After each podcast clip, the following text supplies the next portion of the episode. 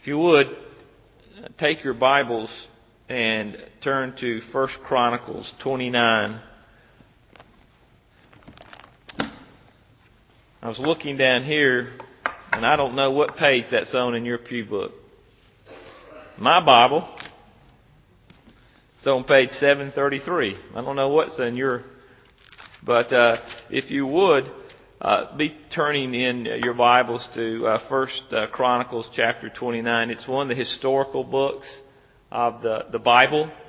It's it's a uh, in a sense it's an it, it takes what we learn from First and Second Samuel, First and Second Kings, and it, it repackages it in a way that uh, guides us to see what God is doing in His covenant with with David, and more importantly which consists with the theme of the Old Testament, uh, there's, there's a theme that runs constantly through the Old Testament, and it's this God says, If you will obey me, and you will follow not only my commandments, but my prophets and the kings that love me, then there's going to be a blessing. But if you don't, if you disobey me, uh, there is going to be curses, and, and you're going to feel it. And so that, that's the theme that constantly runs through the Old Testament, uh, asking the people to, to love God and to obey Him and to follow after Him and to receive His blessings because He's chosen them. And then He says, if you're not, um, you're going to pay the price. It's not because God's going to get you because you're not a good person, but because if you don't follow after God, there are consequences. And so we, we come to uh, the, this aspect uh, or this part of the Bible. And in chapter 28 of First Chronicles, I will deal in it just a bit. But David is given a charge, King David, to his son Solomon. Hey, you're going to be the next king. And this is going to be the third king. King Saul was the first king, King David, and then his son, King Solomon. And David wanted to build a temple. He wanted to build a church. And he's getting everything ready to do it. And God stops him. He says, You're a man of war. And you're not to build my temple, the dwelling place for me. I'm going to give it to your son. And so in chapter 28, he is telling his son, Solomon, Look, I can't build the church or the temple. You're going to get to build it. And he gives him a charge. And then he comes to chapter 29, and he gives a charge to all the assembly, all of Israel, and says, This is something I want to tell you. And we'll start with chapter 29 of First Chronicles, and I'll read through verse 22. Verse 1 And David the king said to all the assembly, Solomon my son, whom alone God has chosen, is young and inexperienced, and the work is great. For the palace will not be for man, but for the Lord God. And so I have provided for the house of my God, so far as I was able, and the gold for the things of gold, and the silver for the things of silver, and the bronze for the things of bronze, the iron for the things of iron, and the wood for the things of wood, beside great quantities of onyx and stones of setting, and antimony, colored stones of all sorts of precious stones and marble Moreover, in addition to all that I have provided for the house of my God, I gave, I have a treasure of my own gold and silver because of my devotion to the house of my God, and I give it to the house of my God. Three talents of gold, of the gold of Ophir, and 7,000 talents of refined silver for the overlaying of the walls of the house and for all the work to be done by the craftsmen, gold for all the things of gold, and silver for all the things of silver. Who then will offer willingly, consecrating himself together to the Lord? Then the leaders of the Father's house made their freewill offering, as did also the leaders of the tribes and the commanders of thousands and of thousands, and the officers of the king's work. They gave for the service of the house of God five thousand talents and ten thousand darics of gold 10,000 talents of silver, 18,000 talents of bronze, 100,000 talents of iron. And whoever had precious stones gave them to the treasury of the house of the Lord in care of Jehiel the Gershonite. And then the people rejoiced because they had given willingly, for with a whole heart they had offered freely to the Lord.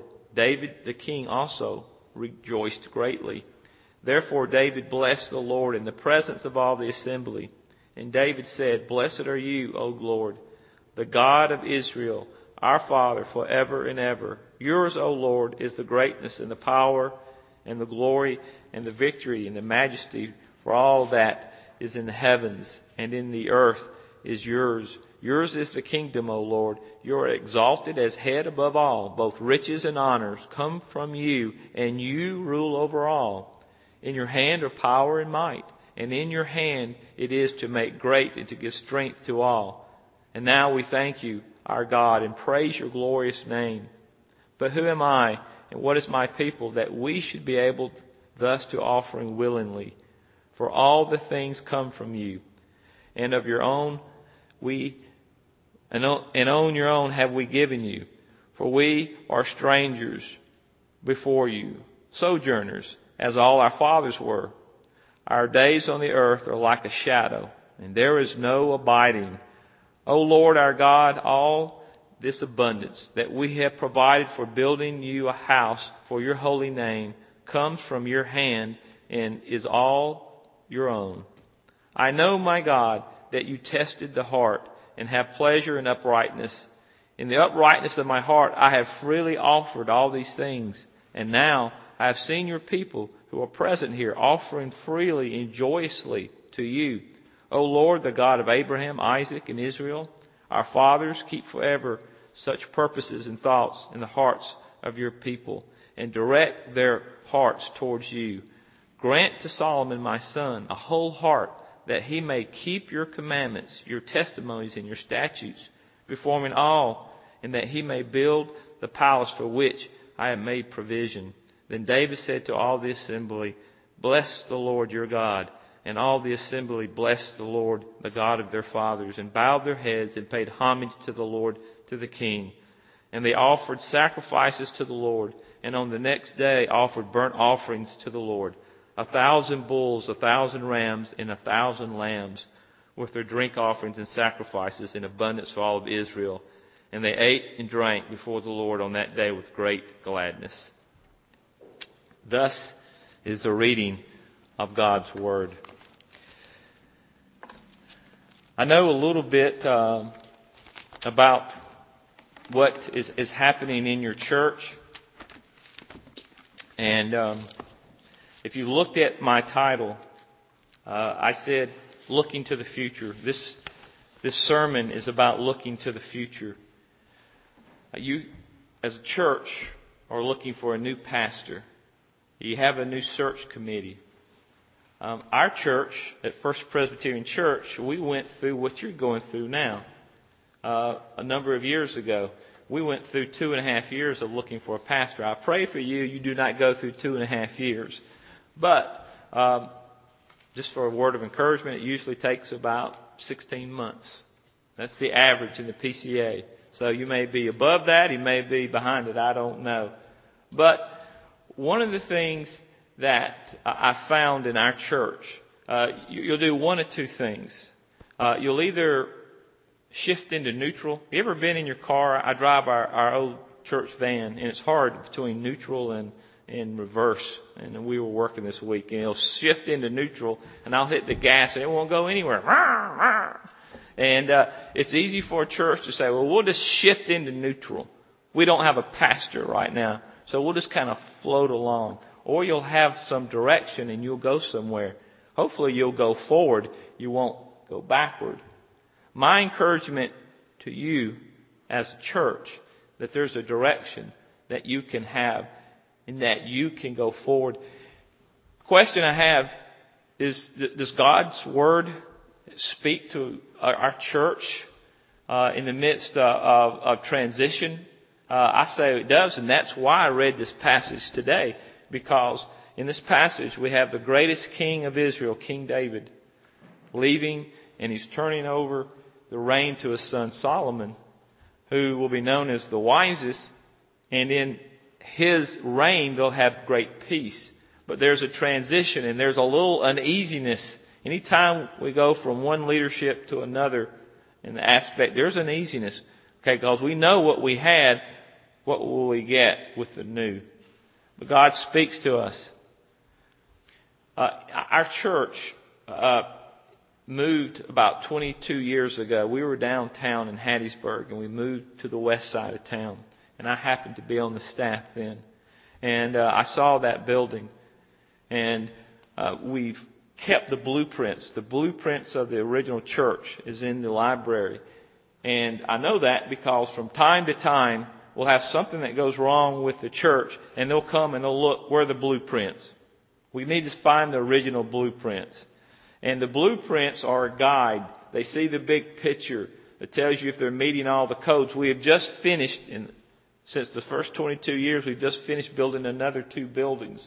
And we walked through this last building and they were pointing out all the things that the city of Hattiesburg and the state of Mississippi demand and saying this is, meets this code, this does that. And they said, here are the blueprints. The blueprints are a guide that the builder, the contractor looks at and he builds according to that guide.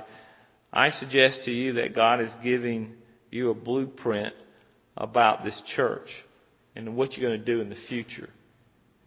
And I suggest, not because Knox Baird is telling you this, but there are a couple of things that you can do right now before you have your new senior pastor, and then when you get your new senior pastor, that will take this church from where you are and will take you forward in the building of God's kingdom. I don't know if you ever saw the movie City Slickers um, in that uh, it's it's about these guys from New York that, that go out west and they're trying to find themselves and they all have different problems and they get in a cattle drive, an old-fashioned cattle drive, and they're driving cattle from one place to another and they're paying for that privilege. But uh, in the movie, there's this old grizzled cowboy named Curly, and uh, there's a guy named Mitch, and uh, uh, Curly is this hard bitten cowboy, and they're all kind of scared of him. And, and uh, as they get to know him during the cattle drive, he kind of opens up a little bit. And, and Curly's trying to impart uh, some wisdom to this guy named Mitch. And he, Curly says to him, he says, Do you know what the secret of life is? And he holds up his finger. And, and Mitch um, says, What? This? Your finger? Um, and Curly says, No, it's just one thing. One thing. You stick to that, and the rest doesn't mean anything. And Mitch says, Well, what's that one thing? And Curly says, Well, that's what you have to find out. And in our church, in our denomination, we've been given something called the catechism. And you know what the first question of the catechism is? What is the chief end of man? What is the chief end of man? What is the great purpose of man? And that's to glorify God and enjoy Him forever.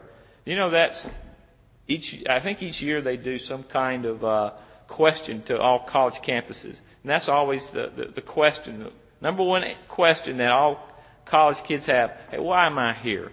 And I have a feeling that's probably some of the young people here too. I hope it is. I don't know why you're here at church. I hope it's because you want to hear something. But if you don't hear anything else, the answer to that one thing is the purpose for your life. Because in 25 years, I hope you're still around. I hope you're still in this church. Maybe you'll remember this, but you said, what is your purpose here on this world? To go to school? You know, to get married, have a job, make a lot of money, have a good life, and then you die? You know, that's kind of what Steve Jobs, you know, who just died this week from Apple Computer, they kept showing um, views of him speaking at Stanford University after he had supposedly beat cancer. And one of the things that he said is, We're all going to die, which is pretty true. And then he kept saying that death kind of uh, cleans out the old, and the, the young people come in, and, and they're the new. And uh, that's the way of the earth of kind of cleaning out and bringing in the new. Well, that is true. Unless Christ comes back between now and and whenever we die, everybody in this sanctuary is going to die. And when you stand before the living God, and I don't know, I guess things come through your mind like this. I haven't done it yet. But will you be saying, how's He going to look at my life?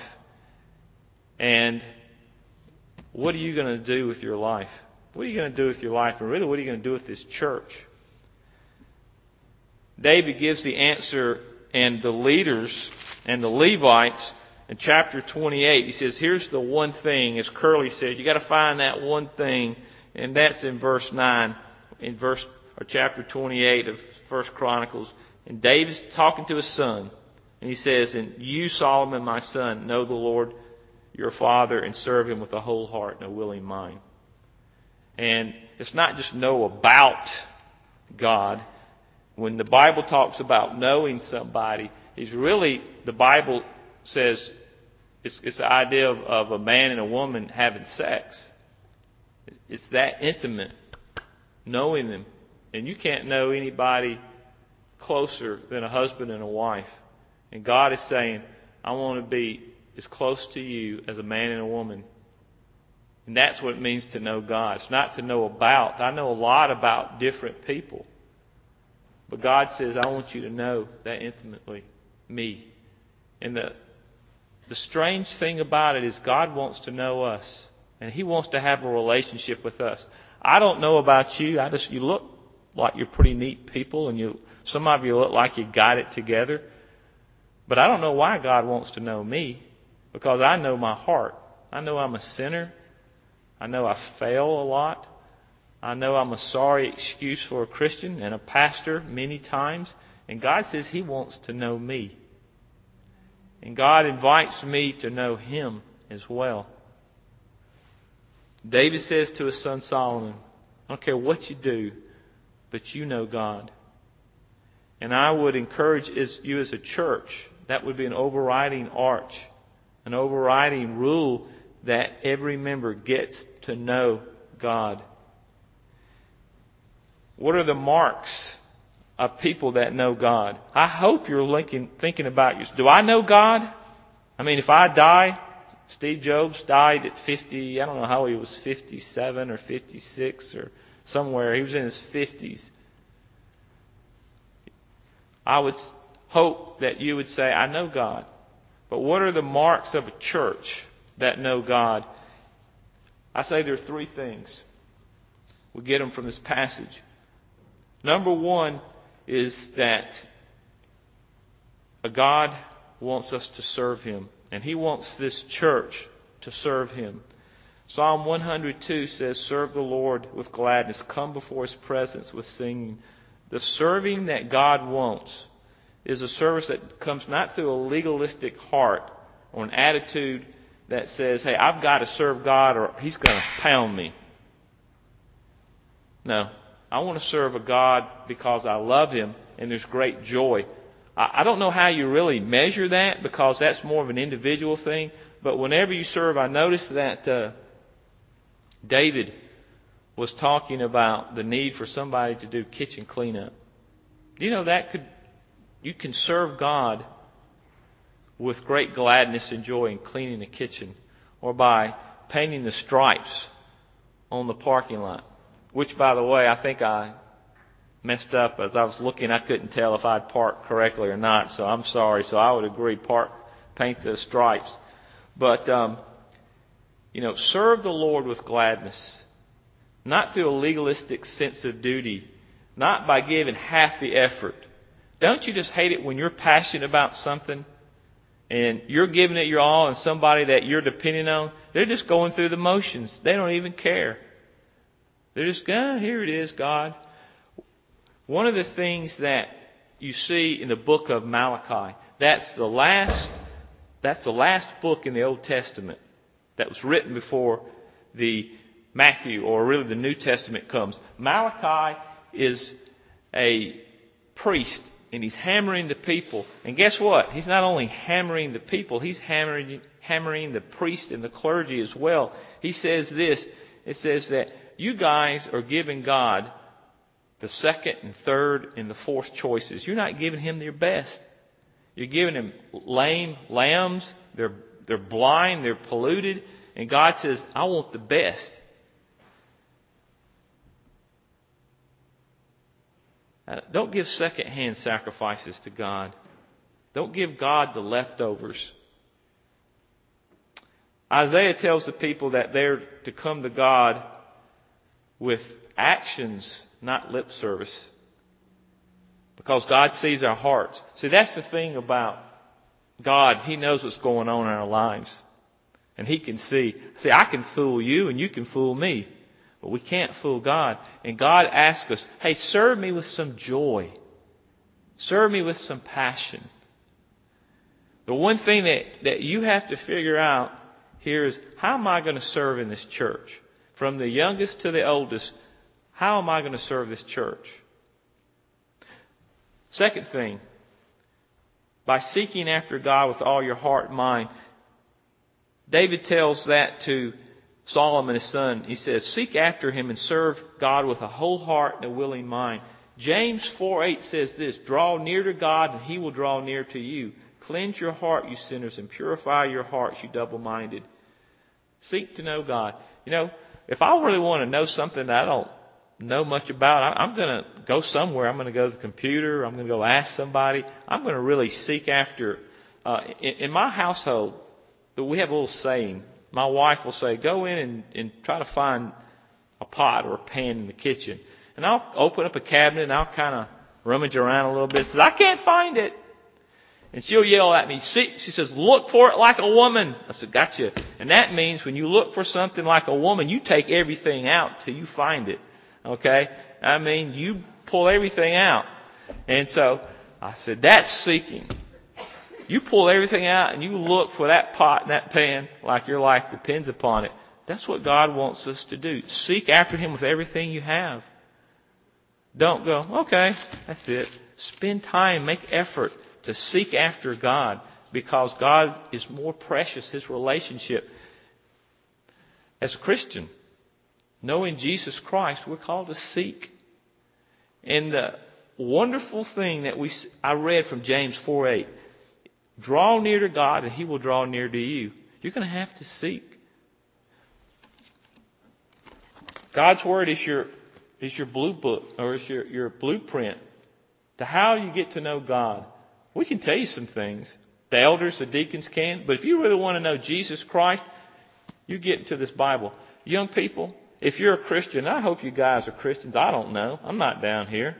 And not just the young people, but the older. But I say this to you, young people, because you got your life ahead of you. Man, I hope you got a Bible. I'd be reading it.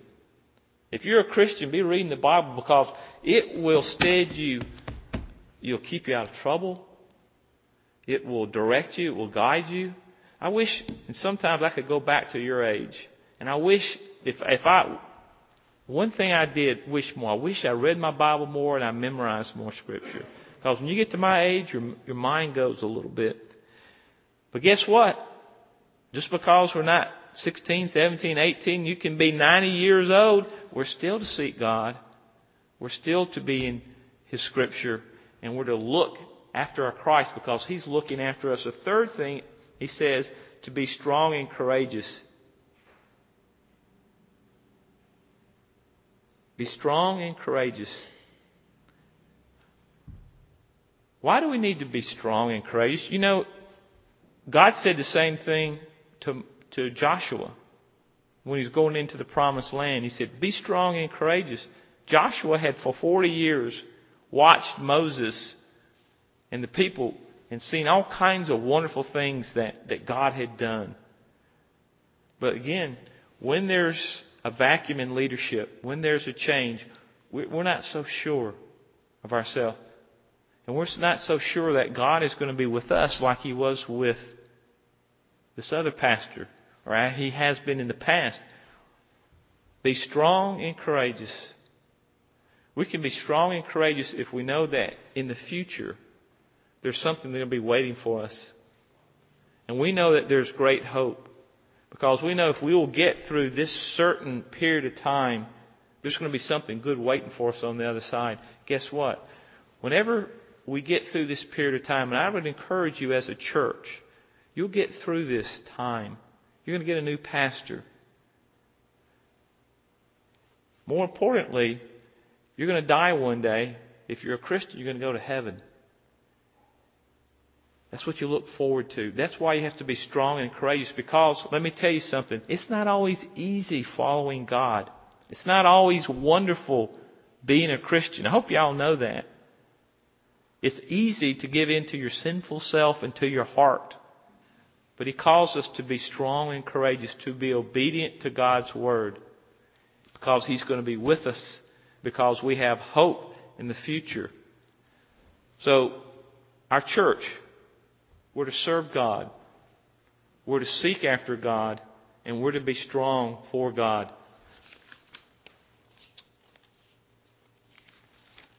The passage I just read is really divided up into two aspects of, for the church or for the people. The first part it says, hey, be prepared and use your gifts.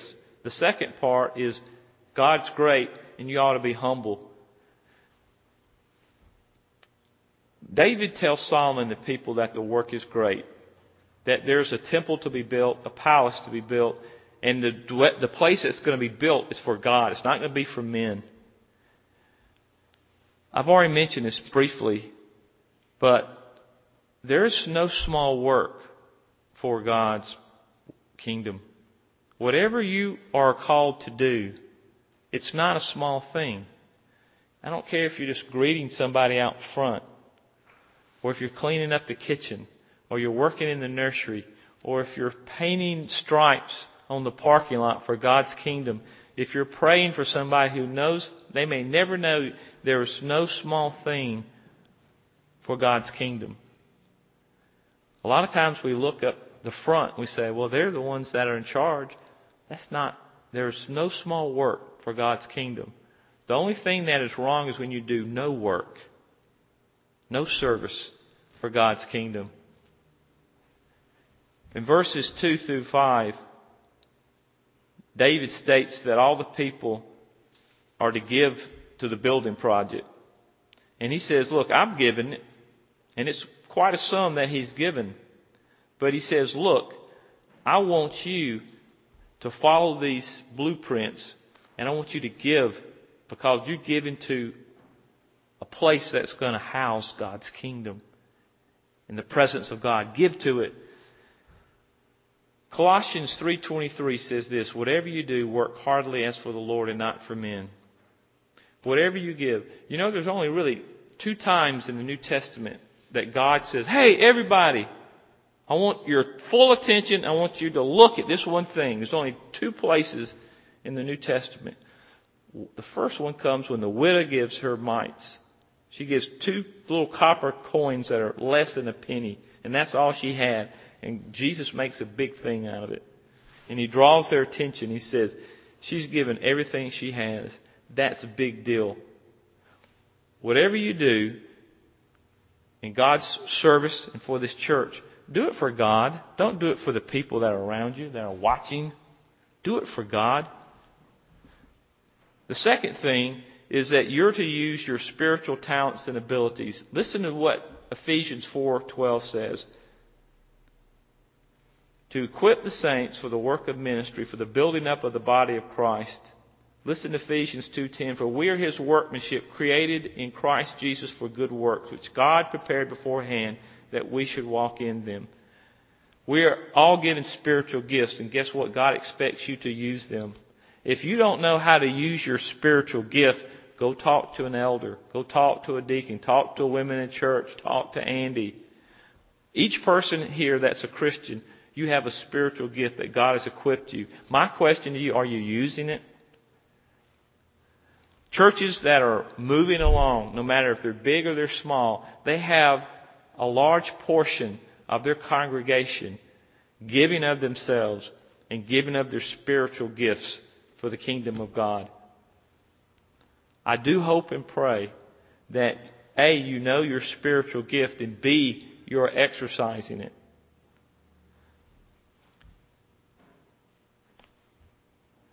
Through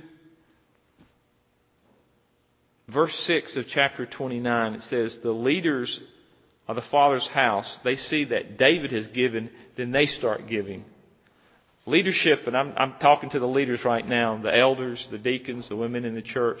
Uh, we are people who follow. If our leaders are leading, the people will follow. If they are leading with great joy, our people will follow with great joy. And David's te- he gives everything. By the way, I, I, this is not mine, but if you divvy up what David gave then and you put it in today's dollars, he gave almost they think between a hundred million dollars and five hundred million dollars, somewhere in there. He gave a lot of money towards this, and most of it was his own. And so he believed in this and he gave it. Okay, he wasn't just giving lip service; he gave some real money. Serving and giving of ourselves is to be a visible example. Do you know why it's important that we come to the worship service? Well, there are a couple of reasons why. One of the most important reasons, and I got this from one of my seminary professors, he said, because when you show up, you're ministering to somebody else. There's somebody in this worship service right now that's looking at you and saying, I'm glad that they're here and they encourage me. One of the things that you're to use your spiritual gift is you're to show up. You're to show up to the worship service, which is the second part of the blueprint that we, we seek, we serve, we're to be strong, and that's a giving of ourselves and relying upon God. The last part, verses 10 through 22, David says basically this. He says, Guess what? God is a great big God, and we as a people, we're not that great. We're not such hot stuff. And everything good that we have that comes to us comes from God's hands. And He's given it to us. And He says that over and over. Verse 11, O Lord, God is the greatness and the power and the glory. And He says, both riches and honors come from you, and you rule over it all. If you have a wonderful mind here, if you have a strong body, if you have a great job, a wonderful marriage, great children, whatever, guess what? God has given that to you. It's a blessing that He's given it to you. And He's given it for you that you may honor Him and glorify Him. After David has given everything that he has, and after he's given the plans to the people and said, Look, this is the blueprint, this is what the temple's to look like, he then leads the people in worship of God. And they recognize that everything, all the blessings they have, they come from God. And one of the great problems in our lives, and for Christians, is to start thinking, hey, you know what? I've earned this. I've earned this money. I've earned this house. I've earned this position. I, I, I. It's all that I have. God has given it to you. And we're to be humble. And we are to be thankful. There's a tendency for us to say, on the other end, say, God, you just stay over here in the corner. And I'll use my gifts and abilities, and I'm going to build this church. And we're going to maneuver, and we're going to go our way, and we're going to do our thing. And God, we just want you to kind of throw some holy blessings our way. The blueprint for this church is always to go say, God, are we going in the direction that you want us to? Are we doing the things that you've called us to do? Are we doing it according to your word by the power of the Holy Spirit? Is this pleasing to you? Are we going in the direction that you wish to lead us? I think there are three things that can help us to know that. Number one, are we a thankful people? This last week, in Hope for Hattiesburg, that's something that we were doing in our community. We were working on four or five different homes in a poor section of town. I was so glad in my heart for the people that we helped they would constantly say, We're so thankful. Thank you for helping us. Thank you for doing this. Um, we were going to do it whether they thanked us or not. But I tell you what, you know what Jesus really hates? He hates somebody that doesn't have a thankful heart. You know how I can say that? Because in Luke 17, he heals 10 lepers. And he says, Go show yourself to the priest so you can be healed. And guess what? Only one comes back to thank God. He says, Thank you for healing me. And guess what Jesus says? Where are the other nine? Didn't I heal ten? Where are the other nine? Aren't they thankful? Aren't they grateful? I'm, I'm a big believer that God sees that. And when we are not thankful for God, to God, He knows that. And we are to say, God, thank you. Thank you for the blessings that we have. Thank you that we live in America. Thank you that we have a church, at First Presbyterian Church of Biloxi, that preaches and teaches God's Word. Thank you for the men and women here that love us, that will come alongside and serve us, and we can serve you. We're to be thankful. Number two, we're to be humble people. There is a lot for us to be proud about in our lives. But God constantly says, Look, humble yourself before me. Humble yourselves. That's not saying, Well, I just can't do anything, but it's saying, Look, the blessings that I have have come from God. And I know, like tomorrow, can be taken away. Humble yourselves by understanding God. Number three, give some heartfelt worship and praise to God. When you come to the worship service like this, do you come with a thankful heart? Do you come with a humble heart? Do you come with a heart that says, God, I want to, I want people to know that I love you and this is important to me? Or do you come and say, about time he quits preaching. You know, the saints are getting ready to play, or my stomach is rumbling. Let's get out of here. Because if that's that's what you're getting out of it, then uh, that's all you're going to get out of it. You come to praise God. The last part, and I conclude with this. After publicly David had installed Solomon, and he had said, Look, here's a blueprint for building this palace. Here's our worship we've just given. You know what they ended up doing? They're going to do what you guys are getting ready to do in a minute. They're going to go eat.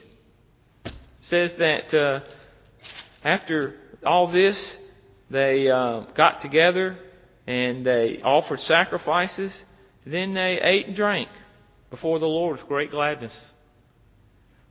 I don't know next time you have communion, but this you see communion out throughout the Bible.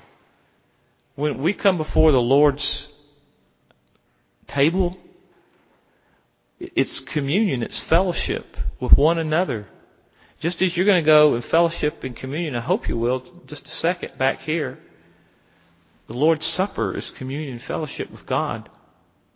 And it's great joy. And it's understanding that, God, we want to serve you. And we want to participate with you. And we want to get to know you. That's how it closes. My prayer is for this church that you're not stagnant and neutral till you find your next pastor, but that you're strong and courageous and that you don't give in to the Satan and to the temptation to say, oh no, we can't do anything. We don't have a senior pastor. Don't be that way. Number two, I hope that you're seeking God. Like a woman we're looking for things like a woman. We're seeking after God. And I hope that you're serving God. And you know, one of the great things about not having a senior pastor, everybody gets a chance to step up and to serve. We don't always look to the pastorate. I hope everybody's serving. Let's pray. Father, as we come before you now, Lord, we thank you that David announced to the people and to Solomon that you had chosen Solomon. It just wasn't David choosing Solomon. Father, you had chosen Solomon. You have chosen us. And we're not the best and we're not maybe the brightest. But Father, we are loved more than we'll ever know. And so we have an opportunity to, Father, to participate in building your kingdom within this church. And Lord, I pray for First Presbyterian Church Biloxi. Lord, I pray it doesn't take 16 months to find a pastor. Lord, may they find a pastor sooner. But more importantly, Father, may they be strong. May they seek after you. Father, may they serve you. And may they be a joy to the community that's watching, saying, Do you guys believe anything in your life that will help me? Lord, may the watching world say, I want to get to know this Jesus Christ because I see the people at First Presbyterian Biloxi and they've got something that I need. Lord, we pray this in Christ's name. Amen.